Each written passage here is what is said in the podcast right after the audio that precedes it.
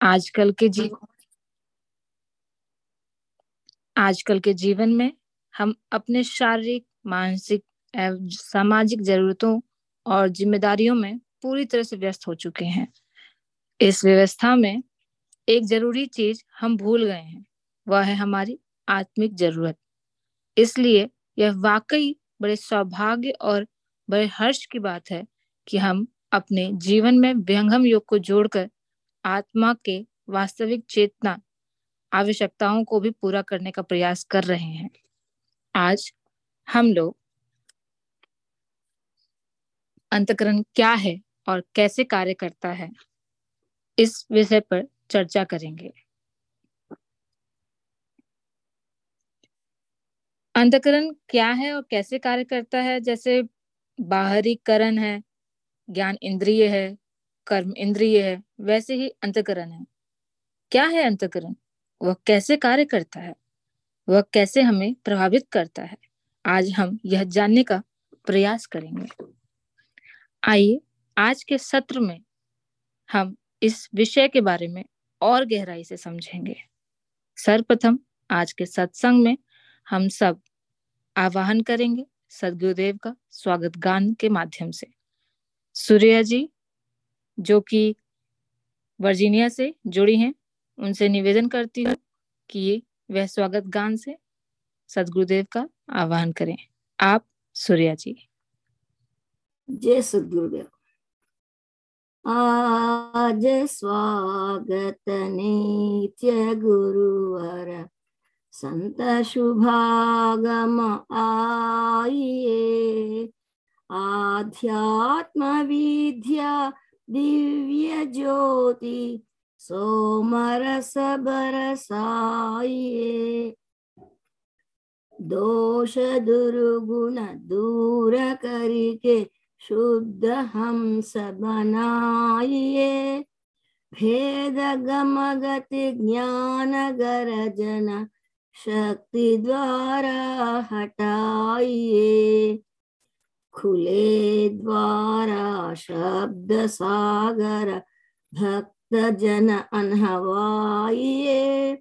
जन सदा फल विश्व शिक्षक, शान आन बचाइए शान आन बचाइए आज स्वागत नित्य गुरुवर संत शुभागम आइए बोलो, सदगुरुदेव भगवान की जय। बैक टू यू मैम धन्यवाद सूर्या जी। अब सदगुरुदेव की उपस्थिति में, उनके चरणों में प्रार्थना अर्पित करेंगे। विश्व की शांति और मंगल कामना हेतु मंगल गान के द्वारा, मंगल गान को उस सदगुरु चरणों में अर्पित करने के लिए मैं पुनः सूर्या जी से आग्रह करती हूँ। आप, सूर्या जी। जय सदगुरुदेव विश्व शांति नाम मंगल। परम गुरु को ध्याये वर्ग द्वंद्व अशांति दूर कर भाव भेद मिटाइए सार्वभौम समष्टि सत्ता ध्यात्म राज्य बनाइए भेष भाषा भाव जगमय ज्ञान पर दरसाइए समृद्धि सुख शांति धरातल स्वर्ग भूमि बनाइए विश्व शिक्षक जन सदा फल नीति स्वर अपनाइए नीति स्वर अपनाइए विश्व शांति, नाम मंगल, परम गुरु को ध्याये। बोलिए सदगुरुदेव, भगवान की जय। Back to you, Neha ji धन्यवाद सूर्या जी। आपने बड़े ही सुंदर वाणी से सदगुरुदेव का आवाहन किया। तथा उनकी उपस्थिति में विश्व की मंगल कामना के लिए प्रार्थना भी किया। अब हम इस बात से सहमत ज़रूर होंगे कि सत्संग में संस्मरण एक विशेष स्थान रखता है। संस्मरण या किसी का अनुभव हमें एक दिशा प्रदान करता है। यह बड़ी आसानी से हमें समझ में भी आ जाता है और काफ़ी समय तक याद भी रहता है। अब यह समय आ गया है जब हम आज के व्यक्ता का अनुभव या उनका अथवा किसी और का संस्मरण सुनेंगे। मैं लालमणि जी से, जो कि न्यू जर्सी से जुड़े हैं, आग्रह करती हूँ कि वे हमें संस्मरण सुनाए। आप लालमणि जी। जय सदगुरुदेव। धन्यवाद नेहा जी आज के इस सेवा कार्य के लिए। आज हम लोग आज से एक्चुअली हम लोग इस अनुभव के बोल को थोड़ा सा इसमें बदलाव ला रहे हैं। आज से हम लोग इसका नाम स्वरवेद ज्ञान रखेंगे और उसी के तहत अपने अनुभव के बोल भी हम लोग शेयर कर सकते हैं। तो नेहा जी मैं आपसे वो कंट्रोल में थोड़ा लेना चाहता हूँ मैं अपना स्क्रीन शेयर करूँगा। जी।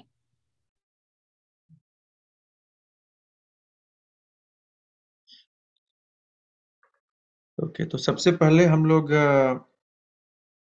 क्योंकि यह जो सेशन है ये जो सत्र है सर्वेद ज्ञान का ये आज पहली बार शुरू कर रहे हैं।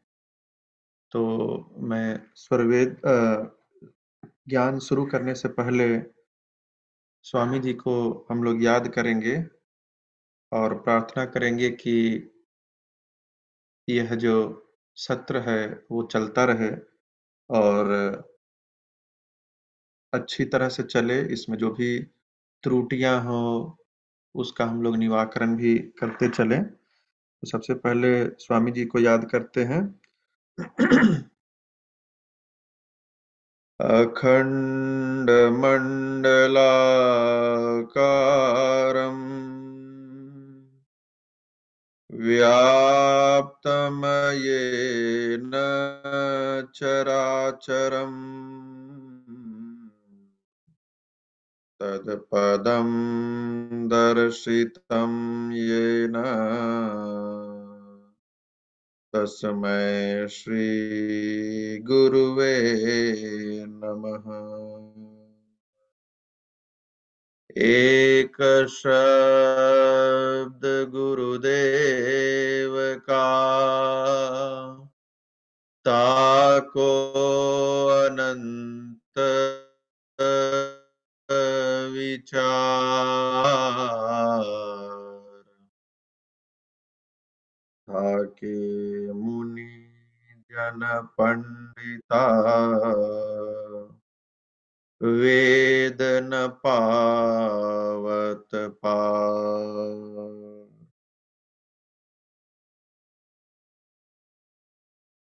तो आज से हम लोग इस स्वरवेद ज्ञान की चर्चा करेंगे, जिसका समय लगभग हम लोग जो अनुभव के बोल हैं, उतना ही रखेंगे।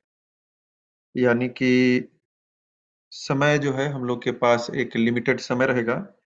और आज चूँकि यह पहला दिन है तो संभवतः इसमें कई सारी त्रुटियाँ होंगी तो उसके लिए मैं पहले से ही क्षमा प्रार्थी हूँ। और चूँकि मेरा ज्ञान लिमिटेड है, एक सीमा के अंदर है मुझे सब कुछ नहीं मालूम है। तो इसलिए मैं आप सबसे अनुरोध करता हूँ कि जब भी हम इसकी चर्चा करेंगे, अगर उसमें कोई भी त्रुटि हो तो संभव हो सके तो उसी समय उस त्रुटि का निवारण किया जा सके ताकि हम सब उससे लाभान्वित हो। इसलिए आप सबका सहयोग अपेक्षित है। और चूँकि समय की एक सीमा है तो उस समय सीमा में रहते हुए ही हम प्रत्येक दोहों का उसका जो भाष्य है उसको समझने की कोशिश करेंगे। तो उसका जो डेप्थ है जो उसकी गहराई है हर एक दोहे के समझने की वह एक आ, कह सकते हैं कि हम बहुत ज़्यादा डेप्थ में तो नहीं जा पाएँगे। लेकिन कोशिश करेंगे कि कम से कम उस दोहे को एक खास स्तर तक हम समझ सकें। तो हम लोग सबसे पहले पंचम मंडल के पंचम अध्याय से इसकी शुरुआत करेंगे, जो जिसका विषय स्वामी जी ने लिखा है, सेवा सत्संग। और चूँकि हम लोग इस सत्र के द्वारा स्वरवेद के प्रत्येक दोहों के बारे में जानने की कोशिश करेंगे, समझने की कोशिश करेंगे कि स्वामी जी ने इस अमुक दोहे के द्वारा हमें क्या शिक्षा, क्या ज्ञान दिलाना चाह रहे हैं तो मैं आप सबसे अनुरोध भी करूँगा कि स्वरवेद को रोज पढ़ें, प्रत्येक दिन पढ़ें। आप चाहें तो जिन दोहों का हम लोग यहाँ पे डिस्कशन करेंगे, उसी दोहो, उसी दोहे को या उसके आगे के दोहे को रोज पढ़ें, ताकि जब हम यहाँ पर उन दोहों का के बारे में जब डिस्कशन करेंगे तो समझने में आसान, आसानी हो। और, जब तक हम स्वाध्याय नहीं करेंगे, सिर्फ़ हम सुनेंगे तो वो ज्ञान हमारे अंदर नहीं उतर पाता है। इसलिए मैं आप सबसे अनुरोध भी करूँगा कि स्वरवेद का स्वाध्याय अत्यंत ही आवश्यक है।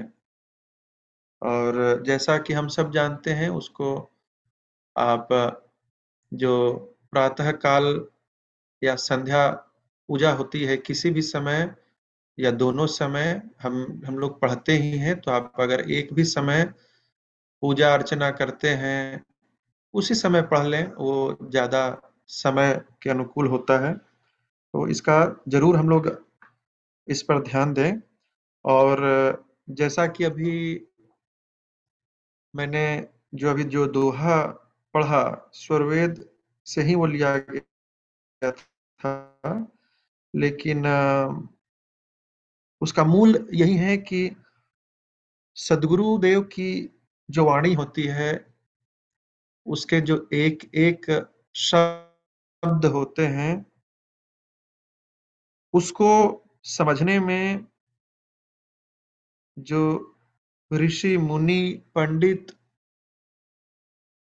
वेद, ग्रंथ, जितने भी ये सब, जो व्यक्ति विशेष, वस्तु विशेष हैं, उसको पूरी तरह से समझने में असमर्थ माने जाते हैं। तो आवश्यक है कि हम लोग भी दोहों को उस गहराई से तो नहीं समझ पाएँगे, लेकिन कम से कम थोड़े बहुत भी अगर हम समझ लें तो मैं समझूँगा कि हमारा ये सत्र ठीक ढंग से चल रहा है और कार्य कर रहा है हम लोग को इस आध्यात्मिक पथ में आगे बढ़ाने में सहयोग कर रहा है।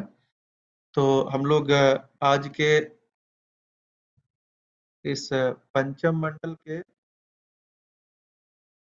प्रथम पंचम मंडल के पंचम अध्याय के प्रथम दोहे से शुरू करते हैं,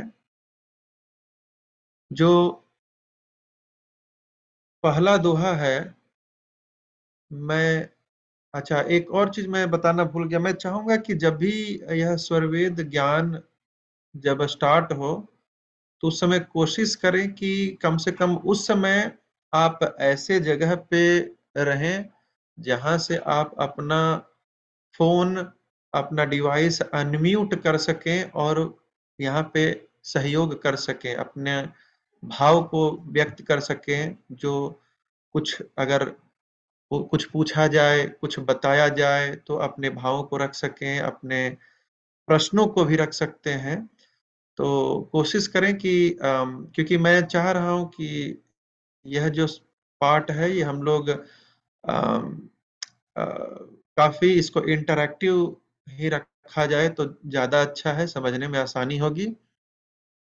तो सबसे पहले मैं चाहूँगा कि आप लोग में से कोई भी जो अपने माइक को अनम्यूट कर सकते हैं, वह इस दोहे को कम से कम पढ़ करके सुनाएँ। केवल दोहा पढ़ें और बस उसके बाद फिर हम आ, आगे चलेंगे। तो कोई एक व्यक्ति अपने माइक को अनम्यूट करके जो दोहा स्क्रीन पे दिखाया गया है उसको कोई पढ़ सकते हैं? जय सदगुरुदेव। हाँ मैं पढ़ सकता हूँ। धन काया मन वचन से संत परम गुरु सेव। आरत दीन दीन हो, अनुगामी गुरुदेव। धन्यवाद श्रंग जी।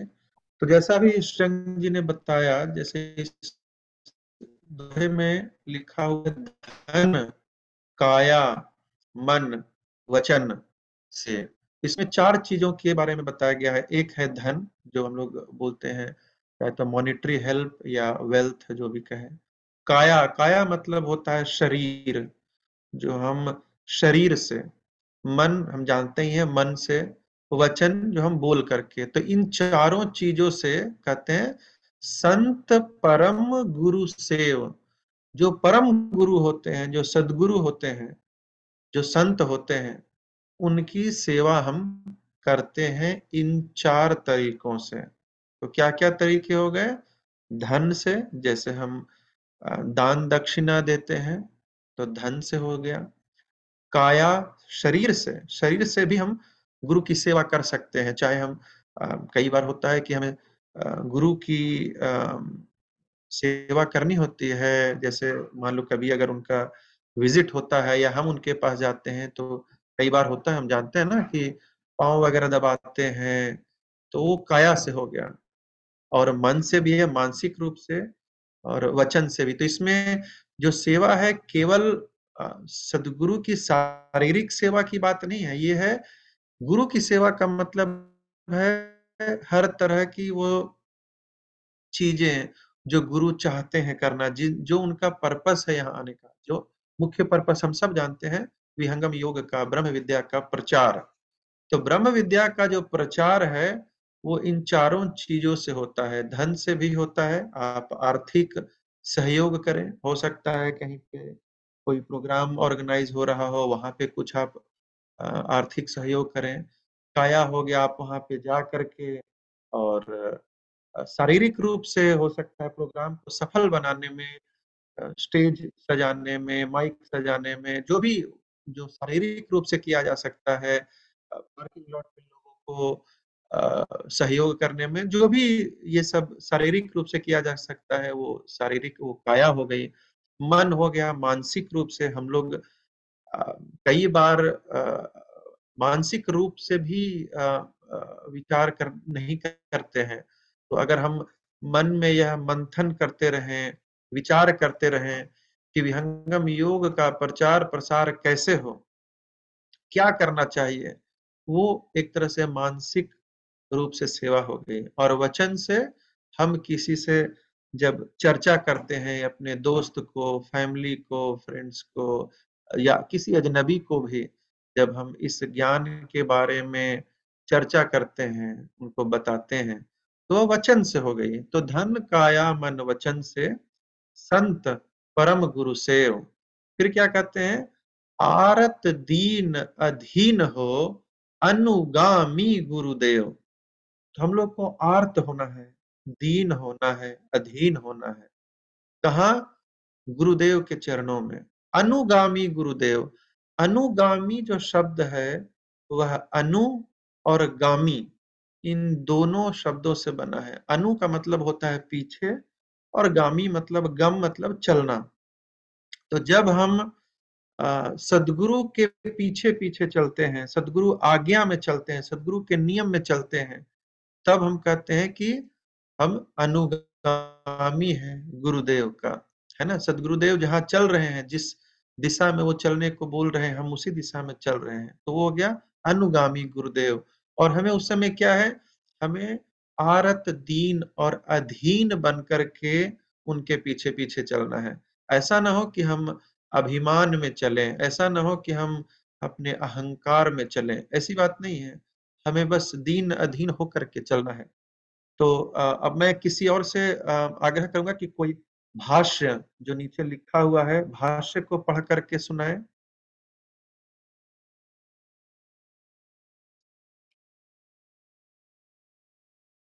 कोई अपने माइक को अनम्यूट करके भाष्य पढ़ सकते हैं?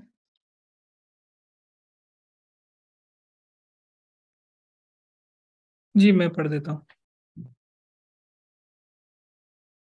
आर्त दीन एवं अधीन हो सदगुरु के आज्ञा नियम में रहकर धन शरीर मन तथा वाणी से उस संत शिरोमणि सदगुरु की सेवा करनी चाहिए। धन्यवाद श्रीरंग जी। तो यह जो दोहा है मुझे लगता है कि आम, काफ़ी समझ में आ गया होगा। अगर किसी के पास कोई प्रश्न है तो अभी पूछ सकते हैं और नहीं तो फिर हम लोग अगले दोहे में चलेंगे। प्लस ये भी है हम लोग जूम को और इफ़ेक्टिव यूज़ कर सकते हैं। जैसे मान लो कि हैंड रेज वगैरह करने का इसमें ऑप्शन होता है तो हम लोग वो भी कर सकते हैं इन केस बाद में भी कभी किसी को कोई प्रश्न हो तो हैंड रेज कर सकते हैं। ओके तो हम लोग अब अगले दोहे में चलते हैं अगर किसी के पास कोई प्रश्न नहीं है तो। जय सदगुरुदेव लालमणि जी माया बोल रही हूँ। ये आरत दीन अधीन होना कैसे हुए? इसके ऊपर थोड़ा सा और प्रकाश डालते तो अच्छा था। हाँ तो आ, वैसे तो देखिए उतना ज़्यादा हो सकता है डिटेल में हम लोग नहीं जा पाएँगे कि कैसे हो। आ, अभी सिर्फ़ यही इन शॉर्ट ये बताया जा सकता है कि आरत दीन अधीन जो है आ, ये सेवा सत्संग और साधना। यही तीनों जो पिलर हैं, उसी से ये होता है। अगर हम सेवा नहीं करते हैं, अगर हम साधना नहीं करते हैं, अगर हम सत्संग में नहीं जुड़ते हैं, हम तीनों में से कोई एक भी अगर हम नहीं कर पा रहे हैं तो संभवतः हम ये जितने भी चीज़ें जो गुण यहाँ बताए गए हैं, एक शिष्य के उससे हम धीरे धीरे दूर होते जाते हैं। हो सकता है कि हम जैसे क्या होता है एक छोटा सा उदाहरण मैं फिर भी दे देता हूँ। जब हम सेवा में निकलते हैं, जब हम इस ज्ञान की चर्चा करते हैं लोगों के साथ तो कई बार क्या होता है कि लोग हमें यू नो उस तरह से स्वीकार नहीं करते जो हमारे, हमें, हम चाहते हैं।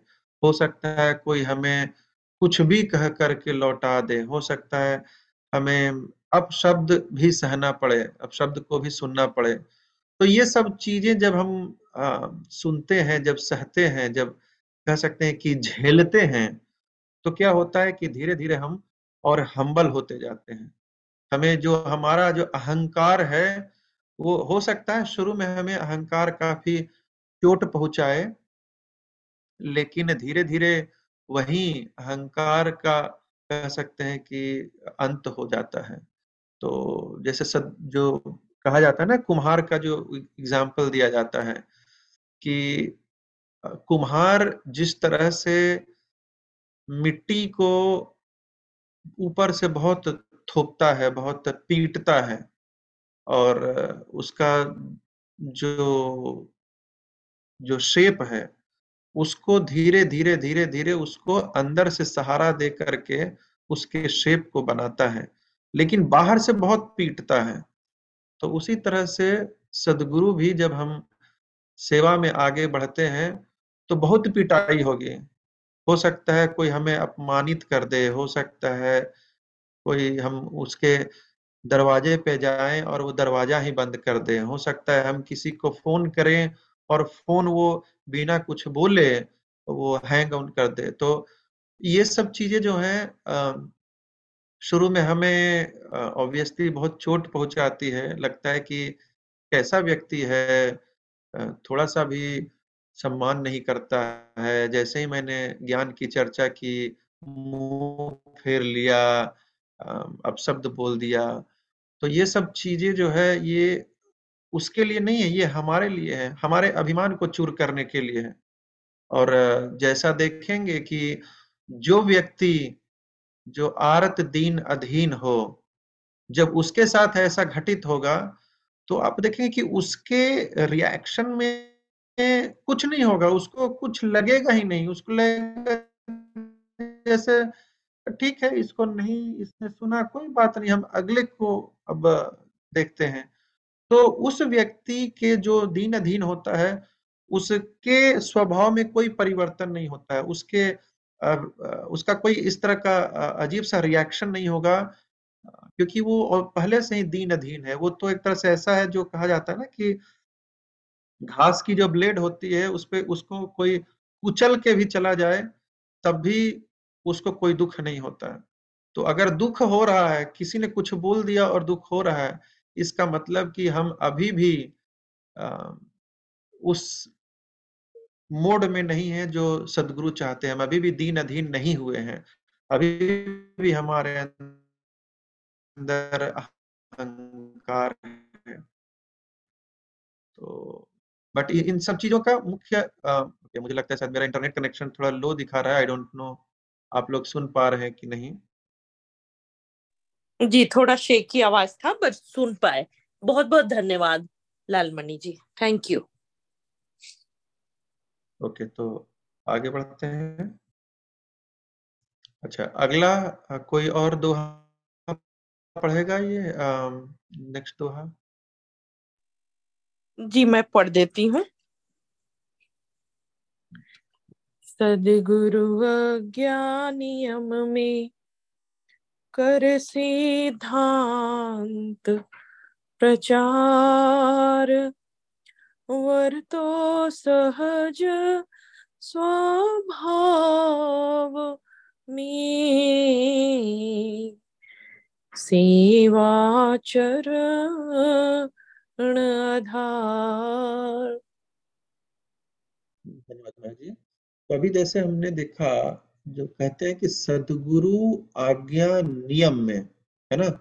यानी कि सदगुरु की आज्ञा और सदगुरु के नियम में ही रह करके कर सिद्धांत प्रचार, उनके आज्ञा नियम में रह करके ही विहंगम योग का प्रचार करना है है ना? तो इसका क्या मतलब हुआ? इसका मतलब ये हुआ है कि अगर स्वामी जी, जैसे एक उदाहरण के तौर पे स्वामी जी कहते हैं कि किसी भी व्यक्ति को विहंगम योग का ज्ञान हमें तीन बार प्रयास करना चाहिए। आपने पहली बार किसी के साथ प्रयास किया, वो नहीं माना, नहीं उसके बारे में इंटरेस्ट दिखाया। आप उसके साथ कुछ समय बाद दोबारा प्रयास करें, फिर भी वो नहीं माना। फिर उसके बाद आप तीसरी बार भी प्रयास करें। अगर तीसरी बार करने के बाद भी वह इस ज्ञान से जुड़ने के लिए तैयार नहीं है। तो फिर स्वामी जी कहते हैं, फिर हमें उसे छोड़ देना चाहिए। है ना? वो फिर जब उसका संस्कार जिस समय उदय होगा तो उस समय फिर वापस आएगा। लेकिन आज्ञा यही है है ना? दूसरा है कि हम अपने जो हमारा प्रचार करने का कई बार होता है, स्वामी जी प्रचार करने के लिए बोलते हैं कि हाँ इस जगह पे प्रचार किया जाए या इस व्यक्ति के पास जाया जाए। कई सारे संस्मरण हैं जिसमें बहुत कह सकते हैं कि दुर्व स्थिति में भी जाकर के प्रचार करना पड़ता है। लेकिन ये सब कुछ सदगुरु की आज्ञा नियम में रह करके ही करते हैं। हम आज्ञा नियम से बाहर जाकर के प्रचार नहीं करना चाहिए। यानी कि जैसे एक और है कि स्वामी जी कहते हैं कि जो विहंगम योग की जो कोर फिलॉसफी है, उसमें हम फेर बदल नहीं करें। विहंगम योग अगर कहता है कि सेवा, साधना, सत्संग तीनों आवश्यक है तो हमें भी वही प्रचार करना चाहिए। हम किसी और तरीके से कुछ और प्रचार ना करें। जो स्वामी जी ने कहा है हम उसी का प्रचार करें, जैसे कहा है, उसी तरह से प्रचार करें। अगर हमें पता नहीं है कि प्रचार कैसे करना है तो हो सकता है फिर हम किसी और गुरु भाई, गुरु बहन से इसके बारे में जानकारी लें, जानने की कोशिश करें कि हाँ हम जिस तरह से प्रचार कर रहे हैं, वह सही है कि नहीं। फिर क्या कहते हैं? फिर कहते हैं, वर्तो सहज स्वभाव में सेवा चरण आधार। तो हमारा जो बर्ताव है जो हमारा जो आ, किसी के साथ व्यवहार जो हम करते हैं जो व्यवहार है वो ऐसा व्यवहार हो बिल्कुल सहज भाव में हो। मतलब ऐसा ना हो कि हम अपने आप को जब किसी व्यक्ति के पास लाते हैं तो अपना स्वभाव बदल करके फिर अच्छा बनने की कोशिश कर करके हम उसके साथ बातचीत करते हैं। ऐसी बात नहीं होनी चाहिए। हमारा जो स्वभाव है, वो सहज स्वभाव होना चाहिए। हमारा जो स्वभाव है, वो बिना किसी प्रयास के, जो हम हम जानते हैं कि हमारा स्वभाव अच्छा होना चाहिए तो वो बिना प्रयास के होना चाहिए। वहाँ पे हम पोर्ट्रे नहीं करें। हम अपने आप को चेंज करके वहाँ पे प्रदर्शित ना करें। तो ये हमारे अंदर जो है, ये स्वभाव को बदलने की प्रक्रिया भी चलती रहनी चाहिए। और सेवा चरण आधार। तो हमारा जो ये जो प्रचार, प्रसार करने का जो सेवा है, वो सदगुरु के चरणों में, सदगुरु के चरण के आधार के साथ ही हमें, हम ये सेवा में लगे रहें। ऐसा ना हो कि हम प्रचार खुद करें और सदगुरु के प्रचार के बजाय हम खुद ही गुरु बन जाएँ। लोग हमें ही गुरु बोलने लगे हैं। नहीं हम सिर्फ़ सदगुरु के चरण में हैं। हम सिर्फ़ एक सेवक हैं और सदगुरु के ज्ञान को प्रचार प्रसार में आगे बढ़ा रहे हैं। हम खुद गुरु नहीं हैं। गुरु कोई और है और वही गुरु रहेंगे। तो जैसे इसमें शब्दार्थ में भी कुछ कुछ चीज़ें लिखी हुई है। सेवा का मतलब भक्ति भी दिया है, सिद्धांत का मतलब सदगुरु, उपदेश, तत्व ज्ञान, प्रचार का मतलब फैलाव जो हम इस ज्ञान को लोगों, दूसरे लोगों तक पहुंचाते हैं और आधार का मतलब है छत्र छाया, यानी सदगुरु के चरणों की छत्र छाया में रह कर करके ही यह हम प्रचार प्रसार करें। तो मैं किसी से आग्रह करूँगा कि कोई भाष्य भी पढ़ करके सुना दे एक बार। मैं पढ़ती हूँ। सदगुरु आज्ञा नियम से सहज स्वभाव से व्रत कर, उनके चरणों में भक्ति कर, उनकी, उसी के अवलंबन छाया में रहकर उनके सत्य सिद्धांत का भूमंडल में प्रचार करे। मनमुखी स्वतंत्र रहकर कोई सदगुरु के सिद्धांत का प्रचार नहीं करता। कुटिल स्वभाव वाला सेवक सदगुरु आज्ञा नियम को छोड़कर मनमुखी विषयाराम के लिए प्रयास करता है, इसलिए इसके कार्य दुखदायी अशांति कारक एवं पतनशील होते हैं। अतः सदगुरु शरण में शुद्ध, सरल स्वभाव से रहकर अनन्य शरण होकर उनकी भक्ति करनी चाहिए। धन्यवाद रश्मि जी। तो जैसे देखिए, स्वामी जी ने और इस चीज़ को विस्तार से बताया है कि जो मनमुखी स्वतंत्र रहकर, जो अपने हिसाब से खुला, स्वतंत्र होकर सदगुरु के सिद्धांत का प्रचार करता है है ना? तो उनके जो नियम है उनके जो आज्ञा है, उसको छोड़ करके, उस आज्ञा में रह करके नहीं उनके नियम को छोड़ करके वो जब प्रचार करता है तो पहला, एक तो वो मनमुखी होता है, दूसरा वो विषयाराम होता है। विषयाराम का मतलब है कि अपने सुख के हिसाब से होता है। जैसे एक उदाहरण के तौर पे हो सकता है मैं ऐसे ही उदाहरण दे रहा हूँ। जैसे हो सकता है कि हम आ, हमने प्रचार करना शुरू किया और हम देखे कि जब हम किसी अमीर व्यक्ति के पास जाते हैं प्रचार करने के लिए तो हो सकता है वो हमें अपने घर पे बुलाता है भोजन कराता है और आराम से बिठाता है एसी में हम बैठते हैं जो भी है। और जब हम किसी साधारण व्यक्ति के पास जाते हैं, गरीब के पास जाते हैं तो वो हमें पानी तक नहीं पूछता है। तो धीरे धीरे कहीं ऐसा ना हो कि हमारे मन में बैठ जाए कि अरे थोड़ा सा चलते हम लोग अमीर लोगों के पास ही चलते हैं, और नहीं तो कम से कम थोड़ा सा वहाँ पे बैठने बैठने के लिए होता है, ये होता, जो भी है। मतलब एक मैं बहुत वियर्ड सा मैं एग्जांपल दे रहा हूँ, लेकिन मतलब यही है कि हम अपने सुख के लिए हम प्रचार प्रसार में लगे रहते हैं कभी कभी तो वो चीज़ जब हम करते हैं तो स्वामी जी क्या कहते हैं कि इसके कार्य जो है वो दुखदाई होते हैं और अशांति कारक होते हैं और साथ ही साथ पतनशील होते हैं।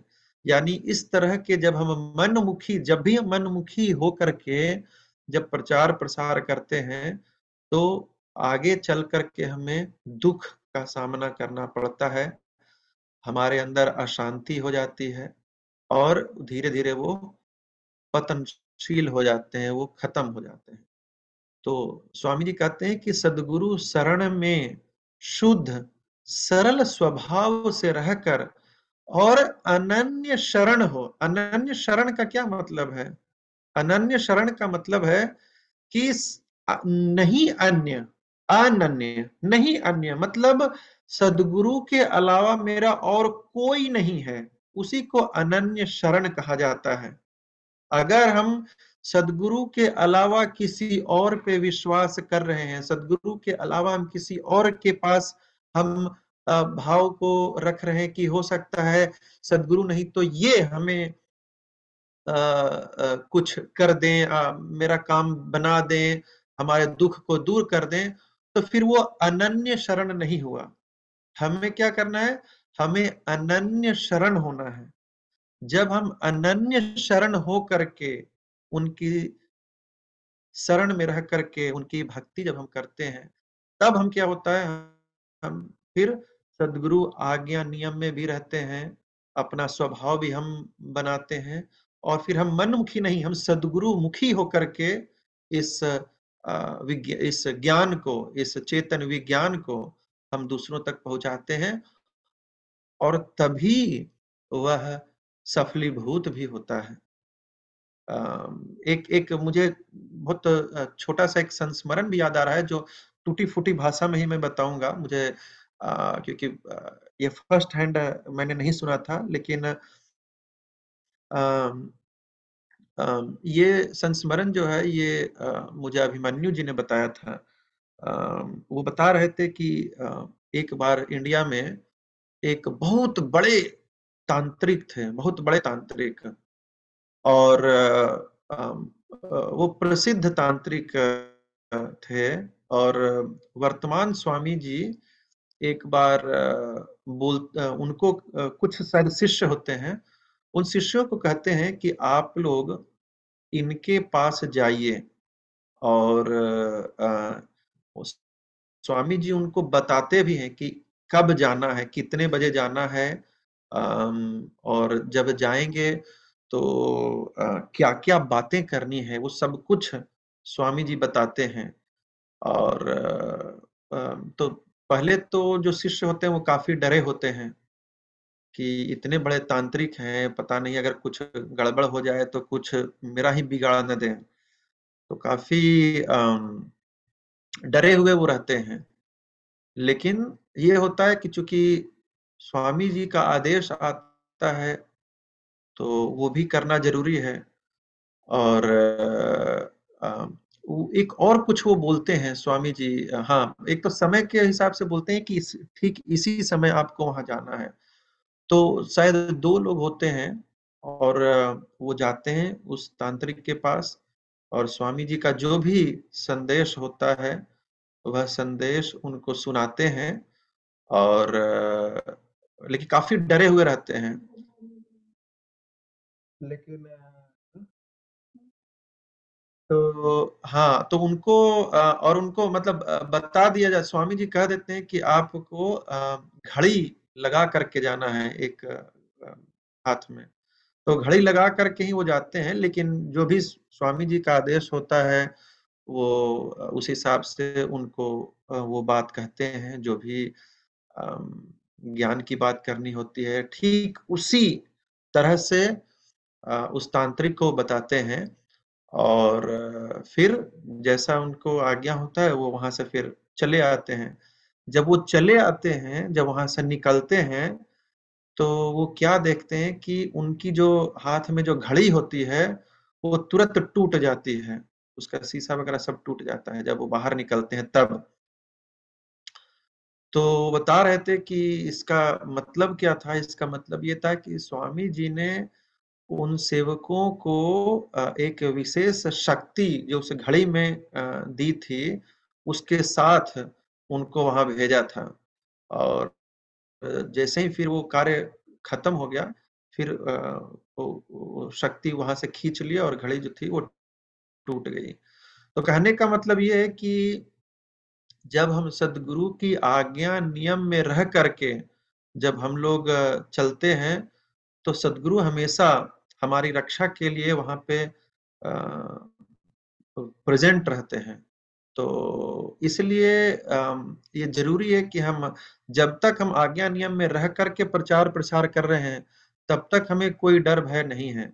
लेकिन जैसे ही हम मनमुखी बनते हैं, अपने सुख के हिसाब से हम प्रयास करते हैं हम अपने कंफर्ट जोन में रह करके ही प्रचार प्रसार करते हैं तो वह कार्य संभवतः दुखदायी अशांति कारक हो सकता है। तो यही इस दोहे का भाव है। अगर किसी के पास कोई प्रश्न है या कुछ अपने भावों को भी व्यक्त करना चाहते हैं, कुछ लगता है कि नहीं, इसमें एक चीज़ यह ऐसे नहीं, ऐसे स्वामी जी कह रहे हैं या कुछ छूट गया है तो कृपया अपने माइक को अनम्यूट करके और अपने भाव को व्यक्त कर सकते हैं।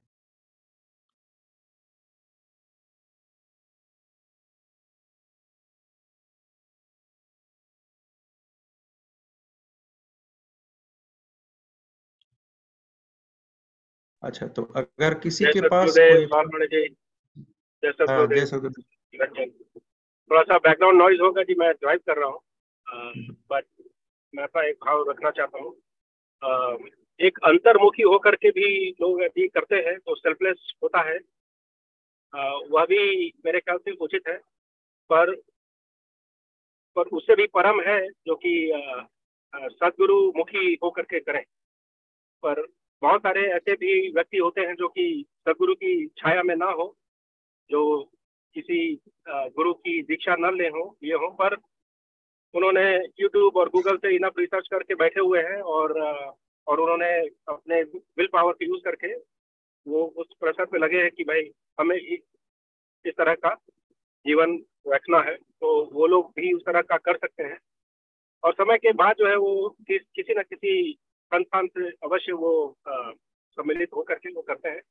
तो जैसा कि मुझे लगता है कि ये प्रोग्रेशन है बट आप जो बोल रहे हैं वो बिल्कुल जैसे द फाइनल स्टेज बट वहाँ तक पहुँचने से पहले जो है, जो इंटरमीडिएट स्टेज होते हैं, मेरे ख्याल से अंतर्मुखी होकर के जो लोग सेल्फलेसली अपने ज्ञान को बांटते हैं, वह भी मेरे ख्याल से सदगुरु की कृपा पता नहीं सदगुरु की कृपा या नहीं, पर ईश्वर की कृपा हो सकती है। और ईश्वर की कृपा होगी तो सदगुरु मिल जाएँगे उन्हें, और फिर सदगुरु की कृपा हो सकती है। तो ये मैं भाव रखना चाह रहा था। और आप इस चीज़ को थोड़ा और डिस्क्राइब कर सकते हैं। थैंक यू जी जी जी। धन्यवाद निरंजन जी। और भी किसी के पास कुछ शेयर करने के लिए है? कुछ अपने भाव को रख सकते हैं?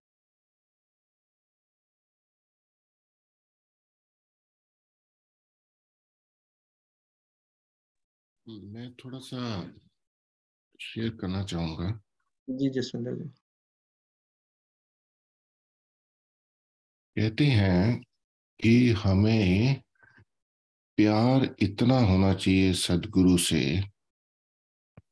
कि जैसे फ़र्स्ट लव होता है ना हमारा और फ़र्स्ट लव के अंदर उस लड़की के लिए या लड़की लड़के के लिए कुछ भी करने को तैयार है। तो जब हमारा इतना प्यार होता है ना then we just surrender our self to that love और उसी के अंदर सेवा करते हैं। तो हम अगर उसी लव के साथ अगर हम करें सेवा एंड सरेंडर आर सेल्फ और उसमें यही कहें कि ये सदगुरु ही करवा रहा है। हमसे हम नहीं कर रहे। तो बहुत अलग तरीके से हमारे भाव में बदलाव आता है। And understanding what surrender is ये बहुत समय मेरे को भी लगा। यू नो हालाँकि अभी भी मैं हंड्रेड परसेंट सरेंडर नहीं टू बी वेरी फ्रैंक कभी कभी जैसे कहते हैं ना, मनमुखी हो जाता है। तो it's a great journey you know but uh, with sincerity if we follow understand the knowledge that really helps. Thank you very much. धन्यवाद जसविंदर जी। और एक एक चीज़ और ऐड करना चाहता हूँ लालमणि जी कि ये जो सदगुरु जी का जो कॉन्सेप्ट जो है ना जो हमारे वेदों से ही चला रहा है ये बिल्कुल जो अल्टीमेट सत्य है अनफॉर्चुनेटली इस संसार में people don't know about that तो अभी क्या है कि ये जो कॉन्सेप्ट जो है अगर किसी को जैसे आपने बोला कि तीन बार इंट्रोड्यूस करें और उसके बाद अपने संस्कार के हिसाब से वो जुड़ेंगे। तीन बार क्या आप हज़ार बार भी ट्राई करेंगे? तो भी आ, आ, आ, क्योंकि वो इतना बिज़ी है संसार में मन में चंचलता इतना ज़्यादा है कि जब तक मन को आप टैकल ना करें तो प्रोफाउंडनेस पॉसिबल नहीं है। ये कॉन्सेप्ट ही मतलब उन्हें लगेगा कि ये सब अंधविश्वास है, क्योंकि वो स्वयं तो बिज़ी है संसारिक दुनिया में। और सेल्फलेस रिसर्च जो होता है, वो कर नहीं पा रहे हैं, क्योंकि वहाँ पर उनको कुछ मिलना नहीं है शॉर्ट टर्म में। तो ये जो साइकिल जो है ना this is this is the practical challenge तो मैंने जैसे देखा है कि ड्यूरिंग द पैंडेमिक बहुत टैलेंटेड लोग एक दो तीन जो थोड़े इन्फ्लुएंस हुए मेरे ज्ञान से, उन्हें अब जाकर के उन्हें थोड़ा थोड़ा समझ में आ रहा है। And I am talking about really talented people है ना? वेरी इंटेलेक्चुअल और अब, लेकिन फिर भी सदगुरु का कॉन्सेप्ट तक नहीं पहुँचे हैं वो। उन्हें लगता है कि हाँ मतलब देर इज़ और वो, उन्हें पता है कि चक्रास है, ये सब रिसर्च करते रहते हैं कि यू नो प्राणमय कोश वगैरह वगैरह। लेकिन एक जो एसेंस जो होता है ना, वहाँ तक नहीं पहुँच पा रहा है। क्योंकि by the end of the day essence जो है, वो बहुत सिंपल है। जो जो फाइनल जो ट्रूथ होता है, वो बहुत स्ट्रेट फॉरवर्ड होता है। जो बोला जाता है कि बहुत कॉम्प्लेक्स प्रॉब्लम का जो सोल्यूशन बहुत सिंपल होता है। बट उसका पाथ जो है, वो जो है अचल होता है। तो So given this uh, situation that we all sadhaks, right? विहंगम योग के जो हम सब जो आ, जो हम समझते हैं कि बहुत बढ़िया से समझते हैं सिर्फ़ विहंगम योग क्या योग विहंगम योग को अपने सदगुरु का छत्र छाया हुआ पर योग जो है जो कि बिल्कुल आ, आ, तो इसको समझना जो है ये बहुत आ, इसका जो नेक्टर को समझना दिस इज़ चैलेंज अभी जैसे इंडिया में जो है जब सत्संग होता है तो दसों हज़ार लोग आते हैं। लाखों के तादाद में भी लोग जाते हैं सुनने के लिए। पर उनके लाइफस्टाइल को देखें ना लाइफस्टाइल में कोई बदलाव आ रहा है या नहीं? दैट्स व्हाट मैटर यदि लाइफस्टाइल में कोई बदलाव नहीं आ रहा है, वो अपने लाइफ और लाइफस्टाइल में फ़र्क नहीं निकाल पा रहे हैं तो फिर आई डोंट नो कि सत्संग का क्या उनके ऊपर असर पड़ रहा है।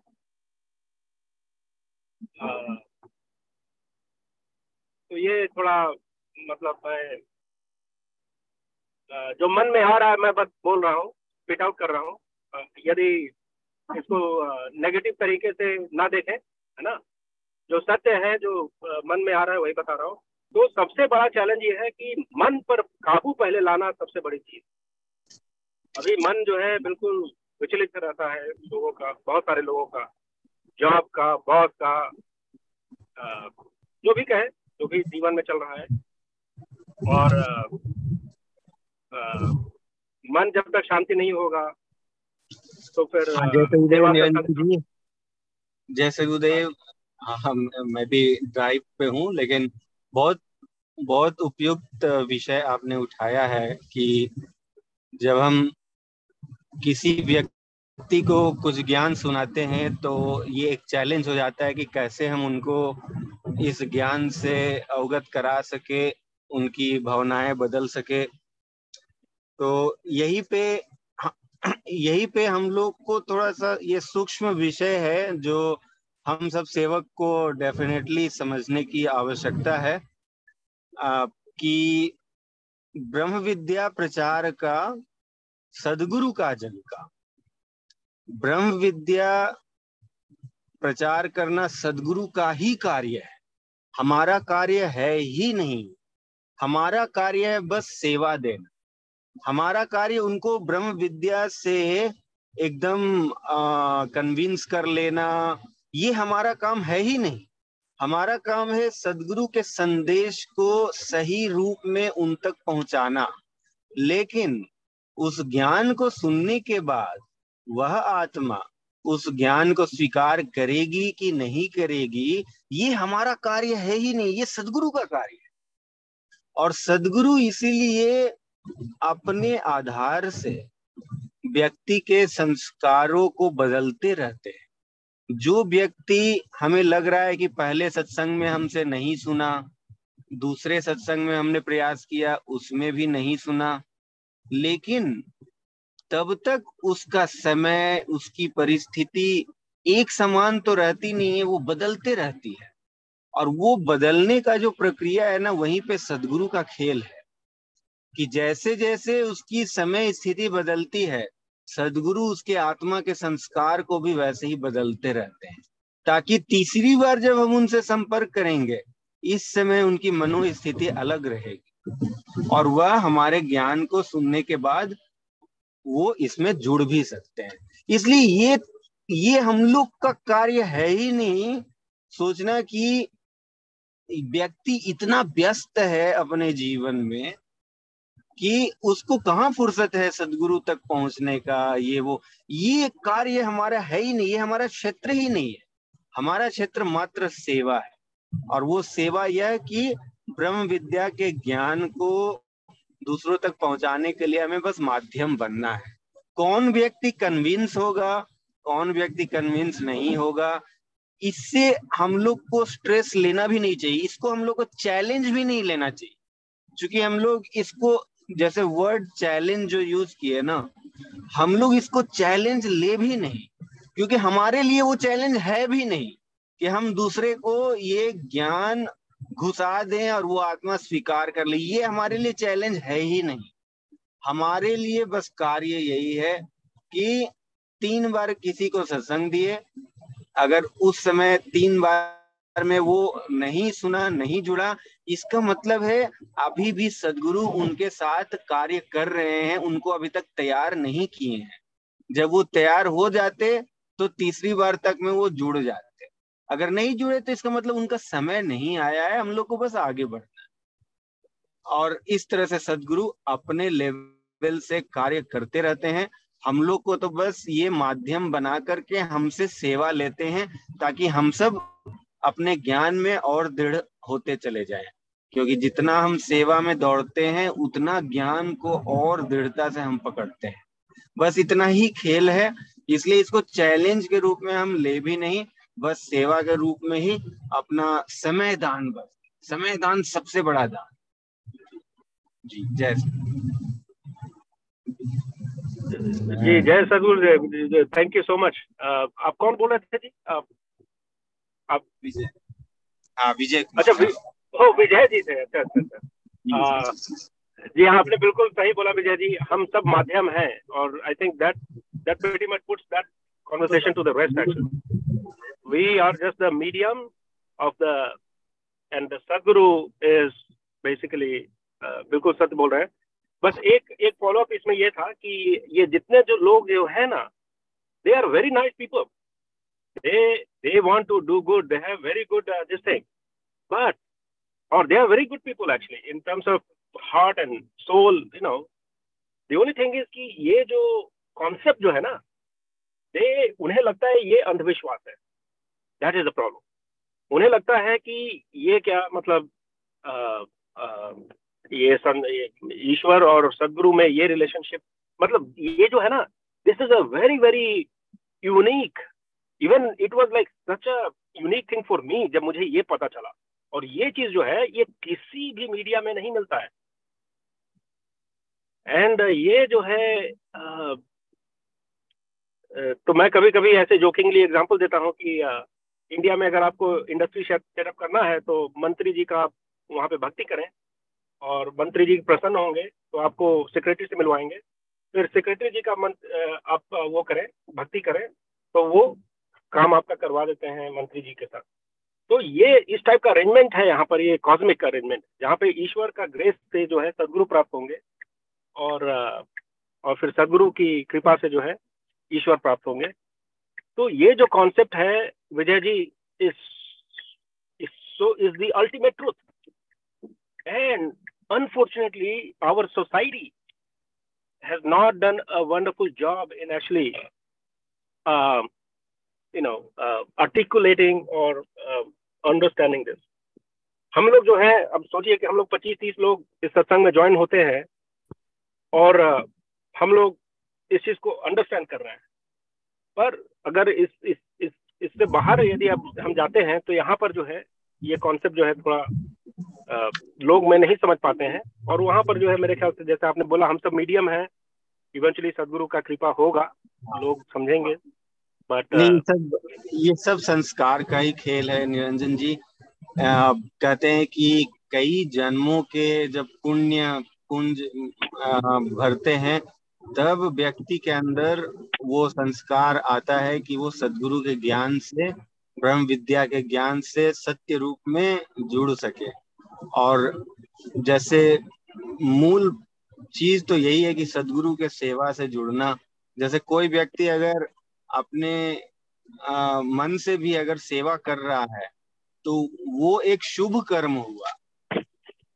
कोई भी सेवा जो अपने मन से, अपने तरीके से कर रहा है, वो शुभ कर्म हुआ। लेकिन जब सदगुरु के आज्ञा में जब सेवा होता है तो वो विकर्म हो जाता है।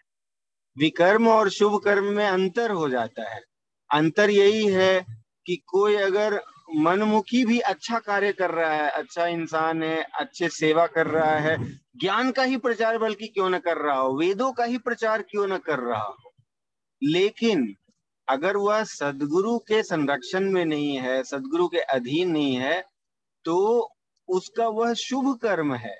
उस शुभ कर्म में अंतर्मुखी होने का जो विज्ञान है, वो प्रस्फुटित नहीं होता है। लेकिन सदगुरु के आज्ञा नियम में ज्ञान का प्रचार करने से हमारे चेतना को अंतर्मुखी होने का जो मार्ग है, वो खुल जाता है। तो अंतर है, जैसे एक आपने ये मैं दूसरे पॉइंट पे बात कर रहा हूँ, जो अब शुरू में एक बात बोले थे कि कोई अगर अंतर मन से भी, अपने अंतर्मुखी से भी अगर सेवा कर रहा है, ज्ञान का प्रचार कर रहा है तो वो असल में वो सदगुरु सेवा नहीं हुआ। वो तो अपना, अपने तरफ़ से शुभ कर्म कर रहा है। लेकिन सदगुरु के आज्ञा नियम में जब हम ज्ञान का प्रचार प्रसार करते हैं, बल्कि वही वेदों का ज्ञान हम सुना रहे हैं, लेकिन अब सदगुरु को स्मरण करके सुना रहे हैं। पहले हम सदगुरु से जुड़े हुए नहीं थे, हम वही वेद का ज्ञान बता रहे हैं, लोगों को वेदों के प्रति जागृत कर रहे हैं, लेकिन दोनों में अंतर है। जब हम सदगुरु को आगे रख करके उस ज्ञान को सुनाते हैं तो अब सदगुरु भी हमारे माध्यम से कार्य करने लगते हैं और न सिर्फ़ हमारी चेतना को ऊर्ध करते हैं, बल्कि सामने वाले की चेतना को भी शुद्ध करते हैं। तो ये दोनों काम चलता है फिर उस सेवा कार्य में। जो सेवक है, जो वेदों का ज्ञान सुना रहा है, सदगुरु उसका भी उद्धार कर रहे हैं। उसकी चेतना को भी और सूक्ष्म कर रहे हैं और जो सामने सुन रहा है, वह भी सदगुरु की ज्ञान धारा से जुड़ रहा है। और और जहाँ पर अंतर मन से, खुद से लोग प्रचार करते हैं, वो शुभ काम कर रहे हैं, वो पुण्य का घड़ा भर रहे हैं, लेकिन अभी तक उनको सदगुरु नहीं मिले। तो इसका मतलब उनकी चेतना ऊर्ध नहीं होगी वो वेदों को, दूसरों को बताने से। लेकिन सदगुरु के संरक्षण में आप वेद को, स्वरवेद को ब्रह्म विद्या को, ज्ञान को आप बताएँगे ना कभी कभी बताते बताते भी आपकी चेतना ऊर्ध हो जाती है। आप बता रहे हैं, लेकिन बताते बताते आपकी चेतना ऊर्ध हो जाती है, क्योंकि आप सदगुरु में इतने डूब जाते हैं।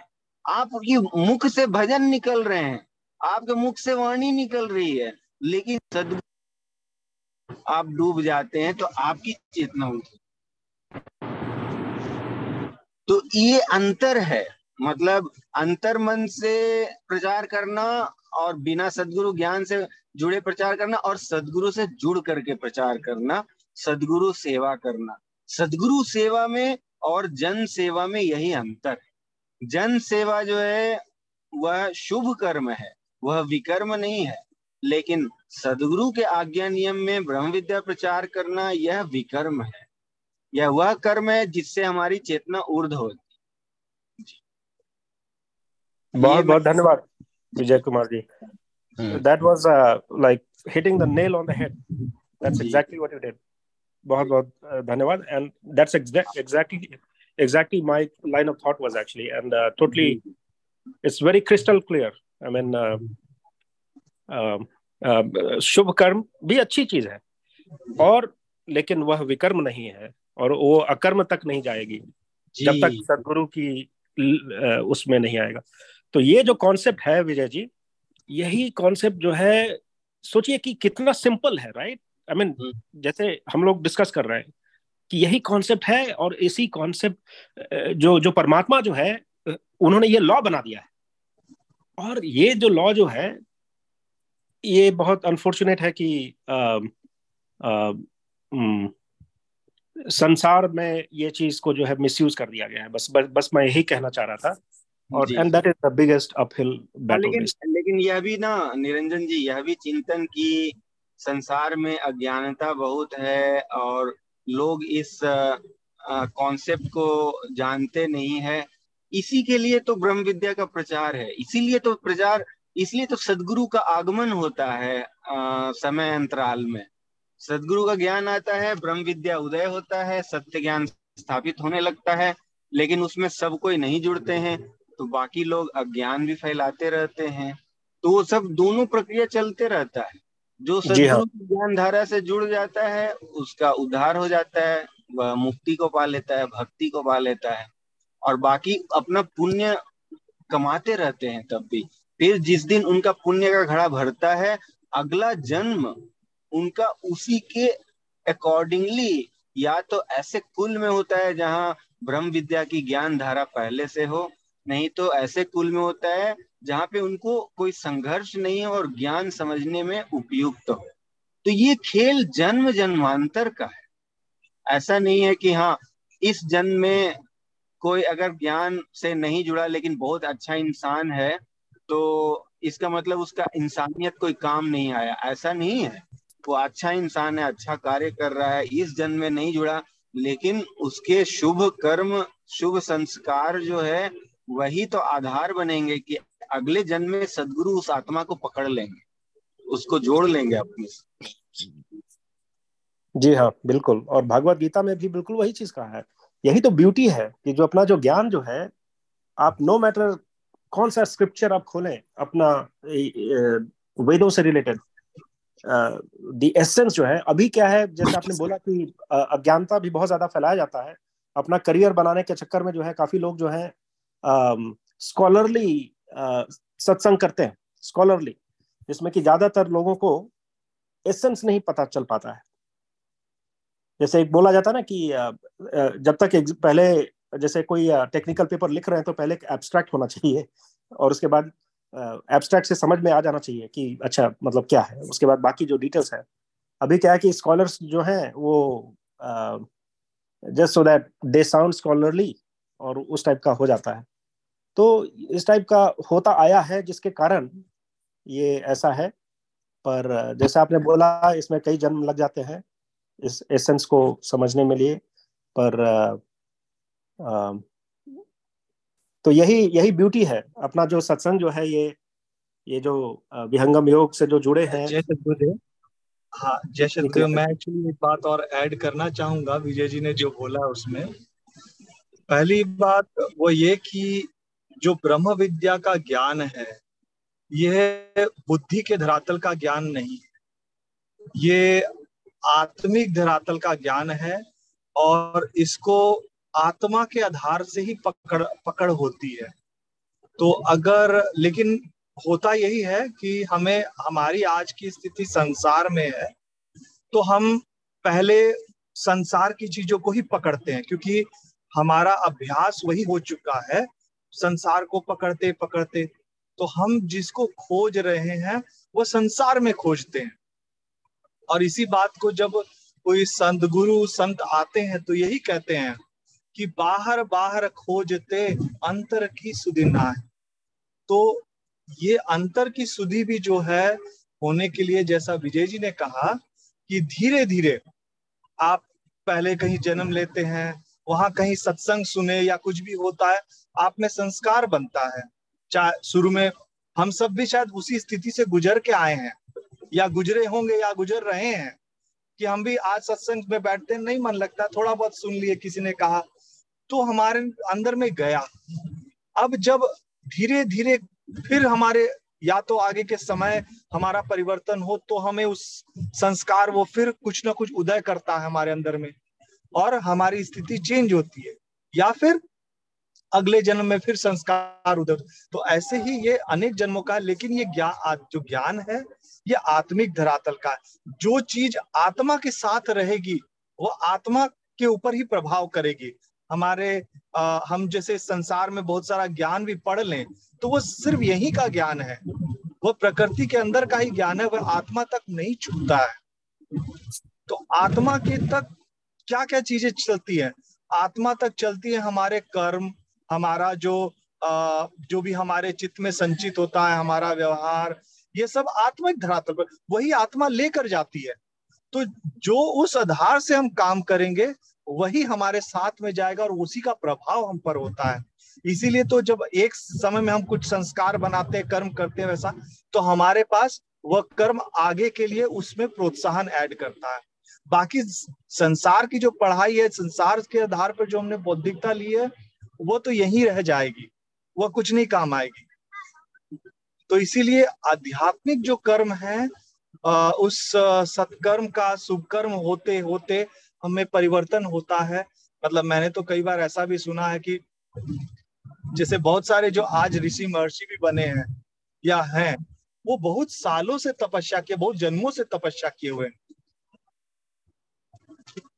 तो ऐसा नहीं है कि एक जन्म में आ जाते हैं, अनेक जन्म लगते हैं। आज बहुत सारे लोग जो बुद्धिक धरातल पे भी सोच रहे हैं, हो सकता है अभी उनका समय नहीं है, फिर से जब समय बनेगा तो हाँ समय बनने से उनको वो चीज़ समझ में आ जाएगी। तो लेकिन हाँ हमें प्रयास करते रहना है सेवा के आधार पे। जो जो जैसा स्वामी जी ने ज्ञान लिखा है, उसको हम वैसा ही रख सके। मतलब जब भी हम बाहर जाएँ, प्रचार में जाएँ तो ये प्रयास रहे कि मैं कहीं उस मार्ग से, उस चीज़ से नहीं भटक रहा हूँ। किसी को समझाने के लिए मैं उस चीज़ में नहीं भटक रहा हूँ। जो है जैसा, वैसा संदेश हम सुना रहे हैं। तो यह जब अपने अंदर में आई थिंक मुझे, मैं और नहीं बोलूँगा ज़्यादा जसविंदर जी ने इस बात को बहुत अच्छे से रखा ही है विच आई रियली लाइक क्योंकि वही कोर सत्य है कि हम जा रहे हैं, हम अपने आप को उस ये हमारी यात्रा है।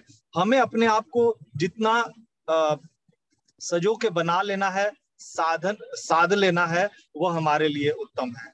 तो हम उसमें अपने आप को ढालें और अपने कर्तव्य को करते रहें।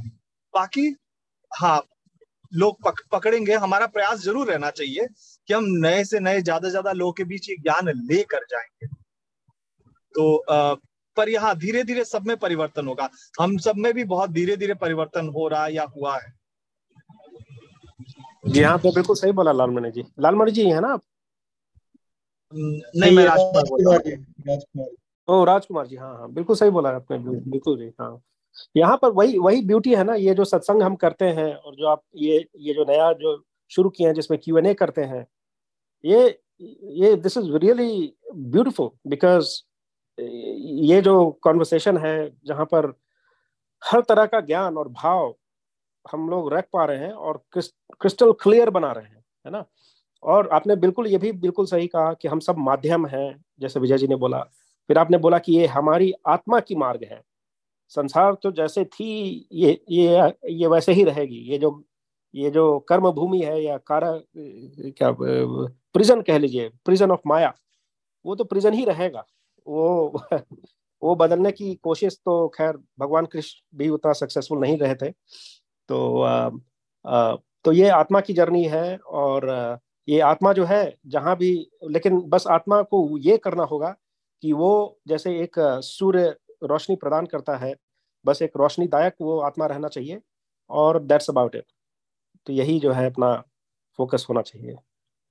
निरंजन जी जय सदगुरुदेव मैं बस दो ही मिनट लूँगी अभी समय बहुत हो चुका है। मैं एक्चुअली मेरी एक पर्सनल एग्जांपल है मैं देना चाहूँगी।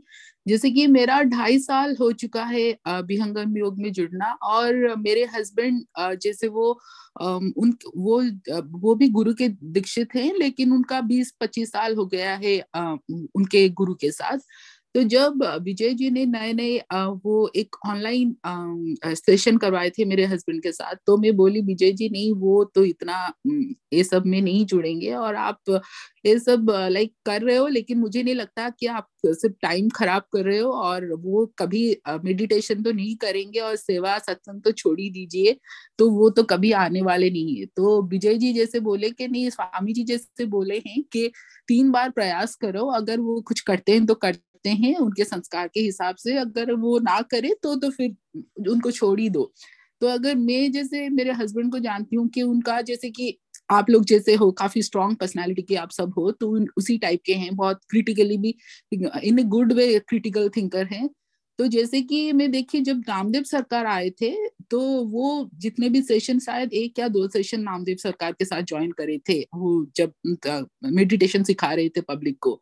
तो उसके बाद जैसे कि मैं उनको ढाई साल में कभी ना प्रेशर देती हूँ, ना बोलती हूँ कि नहीं नहीं, आप पूजा करो, सेवा साधना, सत्संग करो। मैं वैसा कुछ हमारे बीच में ना वो मुझे कुछ प्रेशर डालते हैं, ना मैं उनको कुछ प्रेशर डालती हूँ।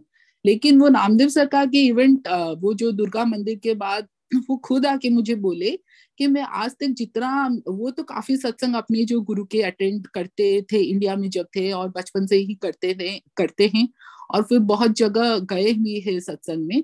तो वो खुद अपने तरफ़ से आके बोले कि आज तक मैंने जितने भी मेडिटेशन सेशन ज्वाइन किया था, लेकिन नामदेव सरकार का जो उनकी जो टेक्निक है और उनका जो लेवल है वो इतनी हाई लेवल और इतनी कन्विंसिंग है तो मुझे तो अभी करना है। तो मैं जब वो सेंटेंस सुनी, मुझे लगा कि भाई मुझे तो अगर literally like swear to God मेरा इतना मैं अंदर से ही कन्विंस थी कि ये बंदा तो कभी विहंगम योग लाइक विहंगम योग का तो साधना ये बंदा कभी करने वाले तो नहीं नहीं मीन्स नहीं है। जो कि वो मेरा जो बिलीफ सिस्टम था, उसी के हिसाब से मैं सोच रही थी। लेकिन नामदेव सरकार का वो जो इवेंट ज्वाइन करने के बाद उनकी ऐसी एकदम ये हुई और वो इतना खुश हुए कि नामदेव सरकार इतना हाई लेवल पे वो सिखाते हैं और इतना कन्विंसिंग है तो मैं इसके बाद साधना करूँगा। और अभी वो साधना करना उनका हो गया शायद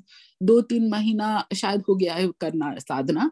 तो मैं वही देखी कि और ये सब देखने के बाद मुझे इतनी अभी कॉन्फिडेंस आ रहा है कि मैं जैसे पहले सोचती थी कि नहीं भाई, ये तो चलो, मुझे नहीं लगता कि ये बंदा या बंदी कुछ करने वाली है विहंगम योग में। मैं पहले से ही गिव अप मार मार देती थी दो कि मैं बहुत ही नई हूँ और मुझे इतना नॉलेज नहीं है कैसे प्रचार प्रसार करो। लेकिन मैं जब अपने अपने हस्बैंड को जब देखी, अभी तो मुझे, मैं कॉन्फिडेंट हूँ कि किसी भी बंदे को मैं एटलीस्ट तीन बार तो ट्राई करूँगी कि नहीं भाई, अगर मेरे हस्बैंड चेंज हो पा रहे हैं, जो कि नेक्स्ट टू इम्पॉसिबल इम्पॉसिबल था तो मैं तो एटलीस्ट तीन बार ट्राई करूँगी और मेरा जितना लाइक like, मैं जितना देखिए तो स्वामी जी का ही खेल है और स्वामी जी अगर चाहे तो वो बंदा कब कब लाइक कोई भी बंदा चेंज हो सकता है। तो बस इतना ही बोलना था तो दैट्स इट हाँ thank you thank you thank you Deepti ji. For sharing that and I, I, I feel a, a little bit humiliated actually actually from my perspective because मैं तो टॉर्च की तरह ऑन रहता हूँ हमेशा। मेरा जहाँ भी मिलता हूँ बस बाकी सब चीज़ तो बात ही नहीं करता हूँ मैं। मतलब बस जो भी बेर मिनिमम जो ज़रूरी है कर करके और बस मैं यही सब ज्ञान की बातें करते रहता हूँ लोगों के साथ। तो ये नेचुरली आता है। तो ये तीन वाला जो जो रूल है अनफॉर्चुनेटली मैं उल्लंघन कर रहा हूँ उस चीज़ का आ, मैं बस टॉर्च की तरह हो गया हूँ। तो बस बट ठीक है उसमें कोई बुराई नहीं है जैसा मुझे लगता जैसे मैं, मैं एक चीज़ ऐड करना चाहता हूँ बस एक मिनट लूँगा कि हमारा फोकस ना हमारे ऊपर होना चाहिए। मैं कितना आगे बढ़ रहा हूँ इस जर्नी में। अगर मैं आगे नहीं बढ़ रहा तो मैं दूसरों के ऊपर उपेक्षा कर ही नहीं सकता कि वो इतना बढ़े या कितना बढ़े तो this is very very important क्योंकि I have full control on myself मैं कितनी साधना कर रहा हूँ, मैं कितनी सेवा कर रहा हूँ, मैं कितना ज्ञान ले रहा हूँ ऑल द थ्री पिलर्स मैं कितना कर रहा हूँ। और अगर मैं कुछ नहीं कर रहा तो मैं कैसे अपेक्षा रख सकता हूँ कि जो मेरे आसपास लोग हैं, वो इस डायरेक्शन में क्यों नहीं जा रहे? And the torch when we talk about the torch the torch should be inside.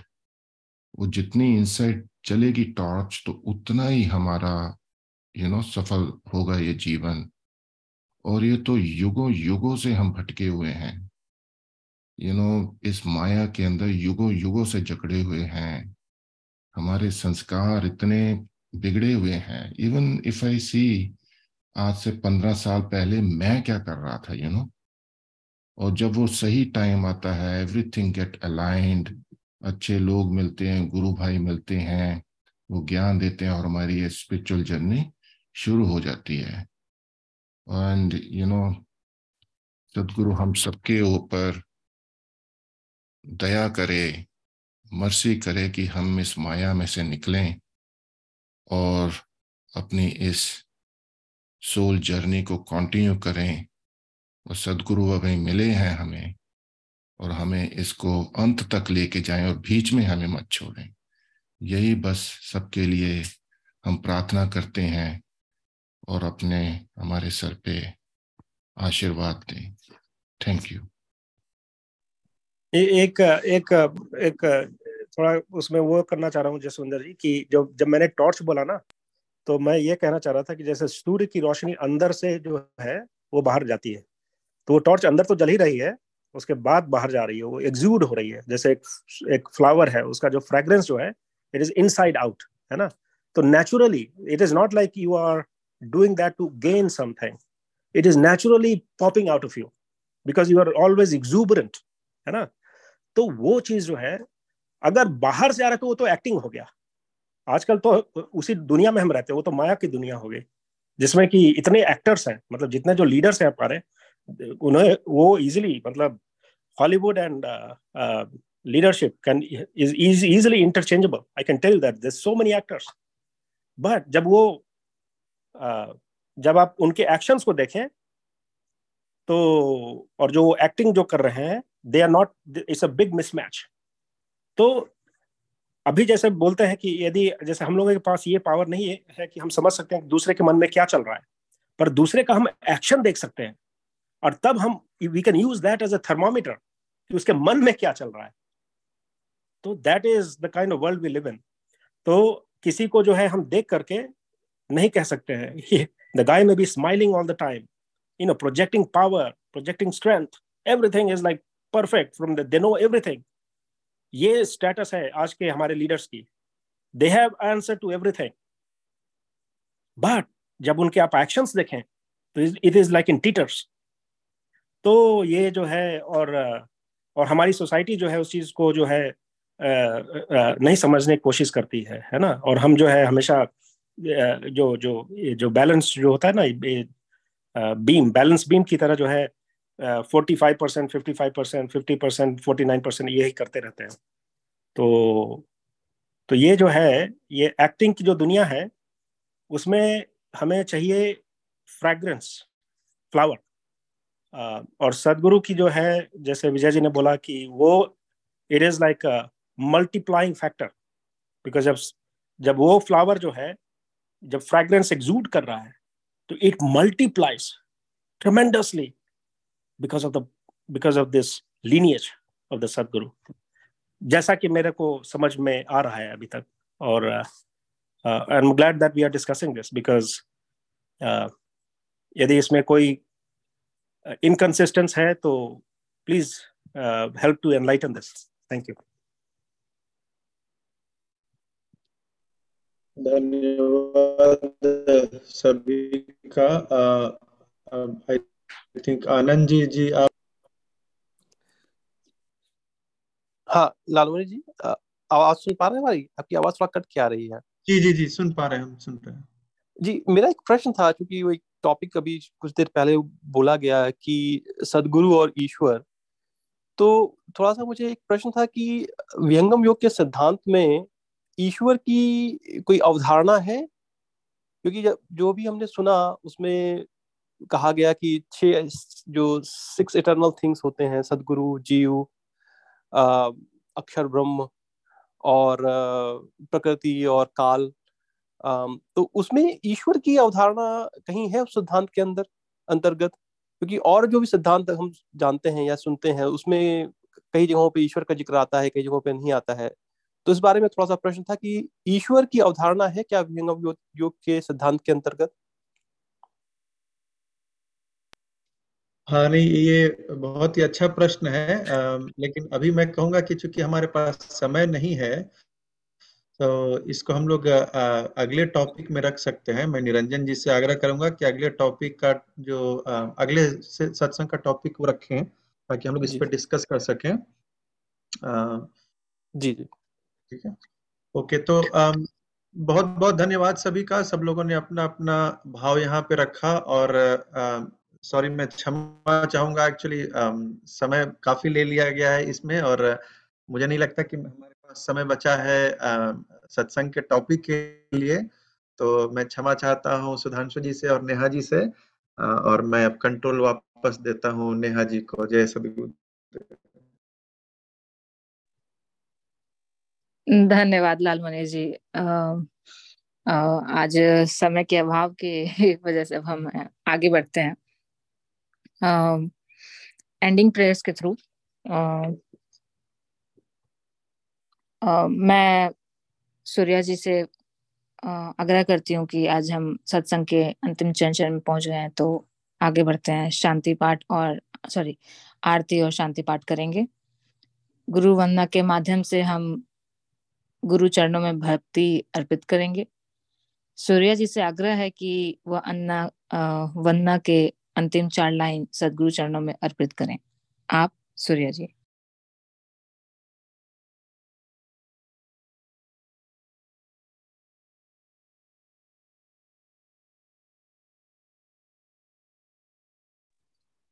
Surya ji.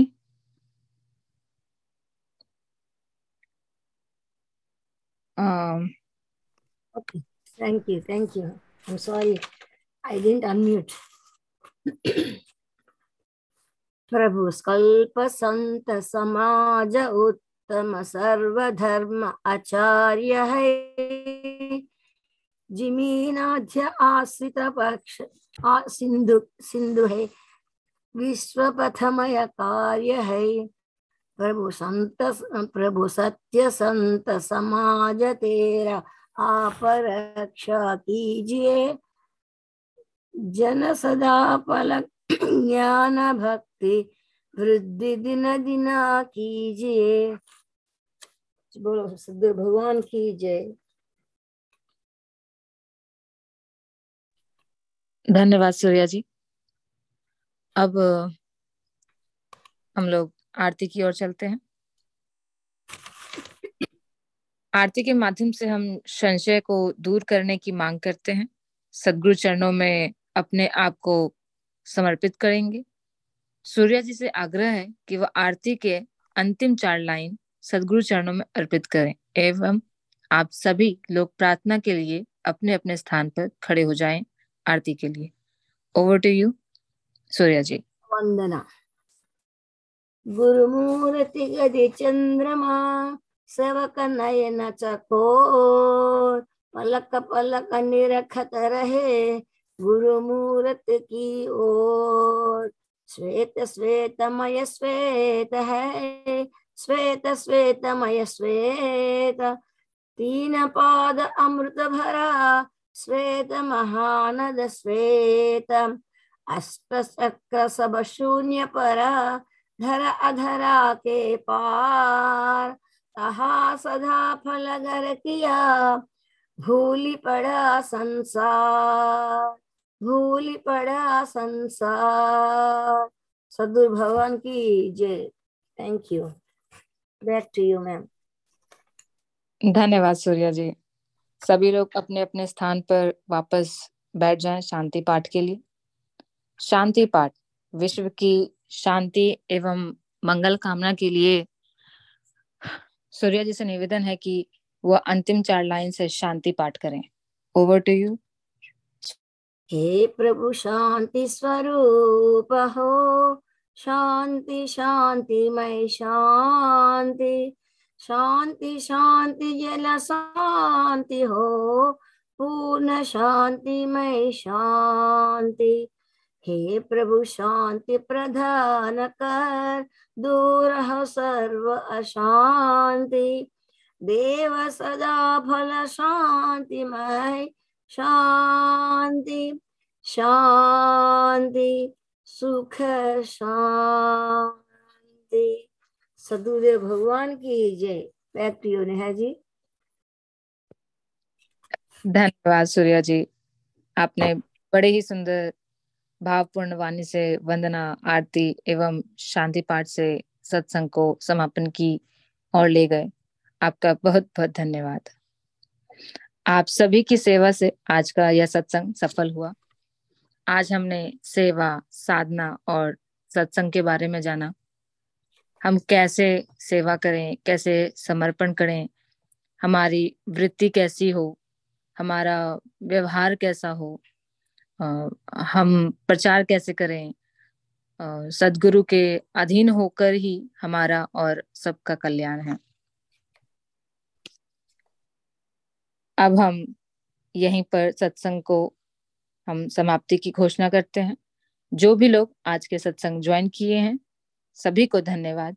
तथा आप सभी से आग्रह है कि आज के सत्संग में जो भी हमने सीखा, उसे अपने जीवन में उतारें एवं अपने अंदर चिंतन करें। अगले सप्ताह फिर मिलेंगे इसी समय, इसी वर्चुअल मीटिंग पर, हिंदी साप्ताहिक सत्संग के लिए। मैं ईश्वर से प्रार्थना करती हूँ कि आपका दिन मंगलमय हो और जीवन में खुशियाँ आए। आप सभी को जय सदगुरुदेव